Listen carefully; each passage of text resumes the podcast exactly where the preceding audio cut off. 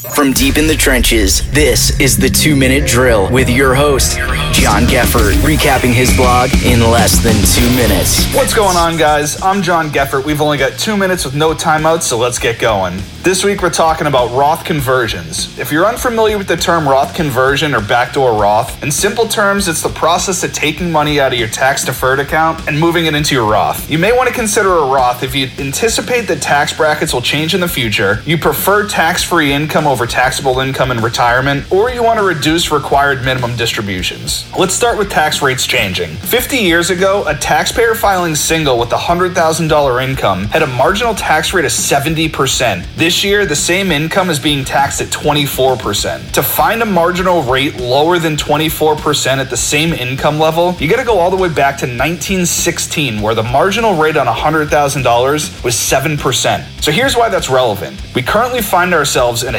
historically low tax environment. While no one knows where tax rates will go in the future, the quote, history doesn't repeat itself, but it often rhymes, continues to ring in my ears. The Roth IRA is one of the greatest tax breaks and savings vehicles the government has ever given us, but it does come with a catch. There are contribution limits. If your income is over the contribution threshold, you may want to think about a backdoor Roth or a Roth conversion. All right, we're in the red zone for time, so one last point. You can use Roth conversions to reduce future required minimum distributions. If you won't need your entire RMD for income each year, why would you take a taxable distribution if you didn't have to? For more information on this topic and to see how you can reduce future RMDs, visit my blog and search for RCs and I Ain't Talking Cars.